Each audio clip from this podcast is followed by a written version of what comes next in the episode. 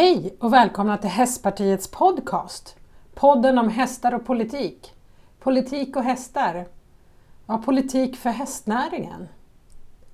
Jag heter Alexandra Anstrell och är moderat riksdagsledamot. Jag bor i Haninge och jag representerar Stockholms län i Sveriges riksdag. Jag är också hästmamma, eller KBB som det visst heter. Det vill säga Kör, bär, betalar. Jag är mamma åt Tim och Johanna. Och det är Johanna som är hästtokig. Tim, han tycker mest att hästarna är onödiga och vill hellre ha en fyrhjuling. Idag har vi två hästar, Molly Mead och Viento. Molly, hon är ett travsto med typisk stor personlighet. Henne försöker Johanna göra om till dressyrhäst. Men ni som eh, försöker er på sånt, ja ni vet ju att det inte är alldeles enkelt. Dessutom så har hästen och dottern samma humör, vilket inte alltid hjälper. Speciellt inte om de umgås precis innan matdags. Idag så har vi precis fått en fodervärd till Molly. De ska stå i samma stall och det är ju jättebra. Men jag tror det är bra att eh, dela upp det lite. För nu har vi vår nya stjärna, Viento. Han är en 13-årig PRE-vallack. Han är en riktig dressyrstjärna. Lugn och fin i sitt temperament och en riktigt trivsam kille. Och välutbildad. En så kallad läromästare. I helgen startade de sin första tävling. Deras gemensamma första tävling. Dressyr lätt B. Och det gick så himla bra. För för att vara första tävlingen, de landade in på 60,357 och det är ju godkänt och jättebra för att vara första tävlingen ihop. Jag tror att jag var mest nervös. Attans vilka fjärilar i magen jag hade. Själv så har jag också ridit sedan barnsben, allt från islandshästar till galna travhästar.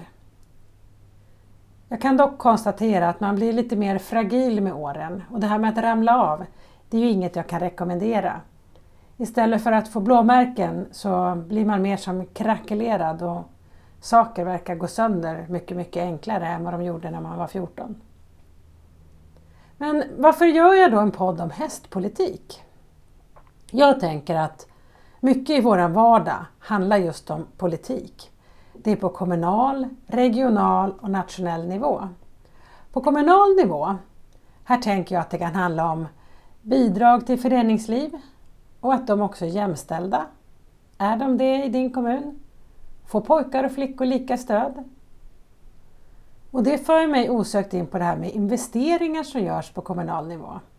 Ofta kan vi läsa om att det satsas på sporthallar och idrottsplaner men egentligen, hur ofta i jämförelse satsar en kommun på att bygga ridhus?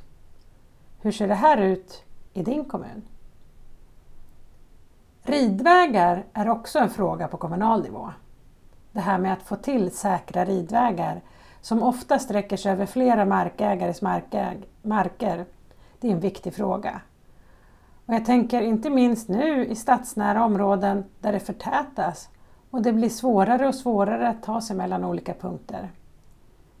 Här finns ju goda exempel som exempelvis Värmdö här i Stockholms län.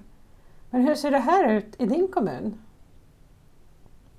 På regional nivå så tänker jag att det fattas ju en massa beslut om allt kring bussturer till ditt stall, eh, till att sjukvården ska kunna ta hand om dig ordentligt när man har trillat av hästen.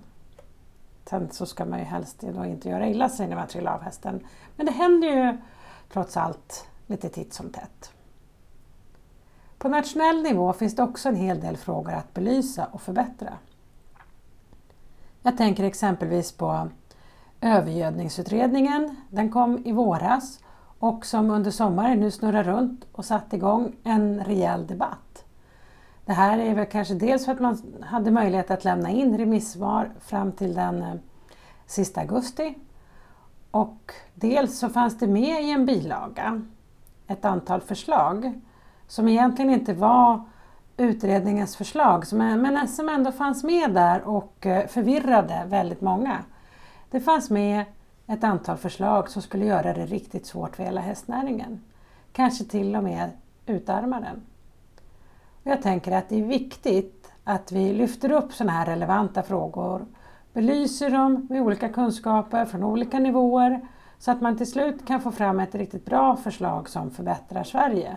För det är klart att alla vill ju bidra till att minska övergödningen men det är ju vägen dit som vi kanske tycker att vi har lite olika lösningar. En viktig fråga som på nationell nivå är också det här med idrottsutbildningar på gymnasiet. Det finns ju så kallade RIG eller NIU eller för den delen också LIU.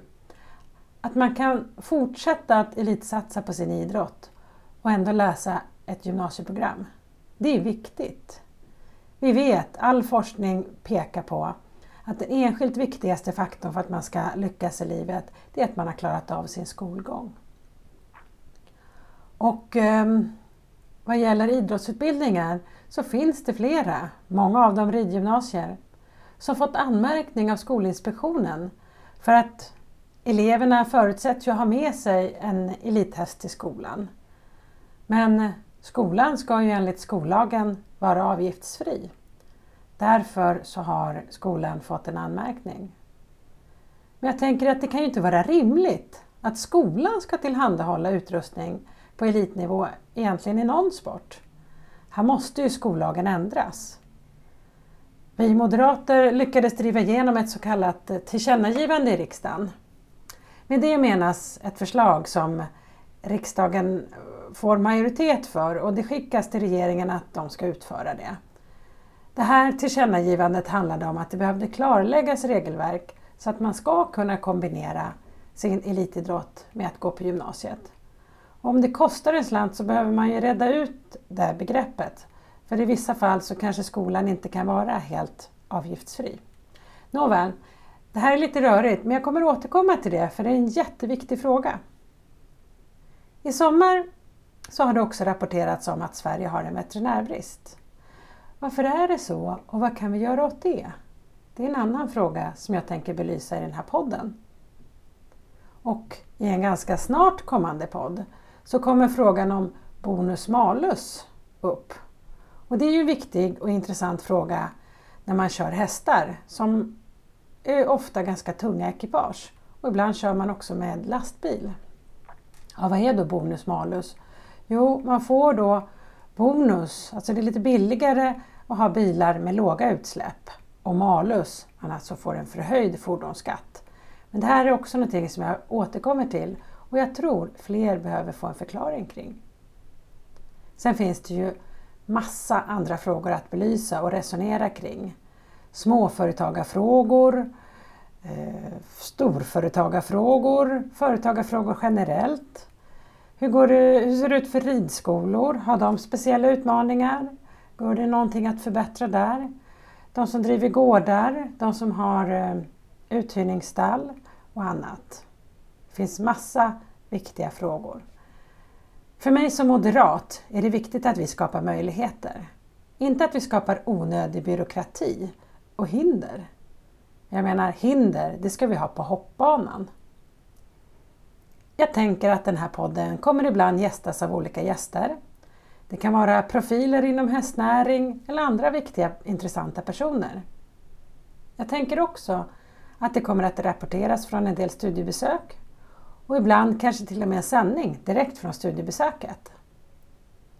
Här i riksdagen så har jag startat ett hästnätverk och eh, vi kommer att arbeta med att belysa frågor inom hästnäringen.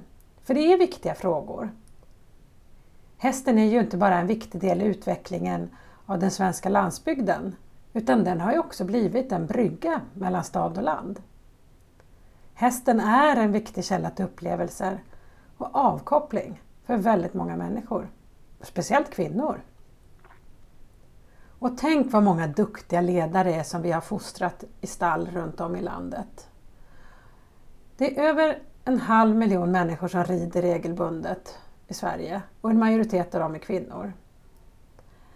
I nätverket i riksdagen så är tanken att vi ska arrangera studiebesök, seminarier och föreläsningar som ger oss ökad kunskap om hästens betydelse, då hästen får människor att må bra och är därför oerhört viktig för många, men självklart även för marknadsekonomin i stort.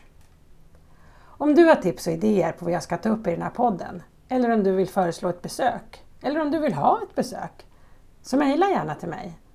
Mejla på alexandra.anstrell.riksdagen.se Annars, håll utkik, så snart kommer nästa podd. Förhoppningsvis då fylld med härliga och roliga och intressanta tankar, idéer och upplevelser. Tack för idag, vi hörs!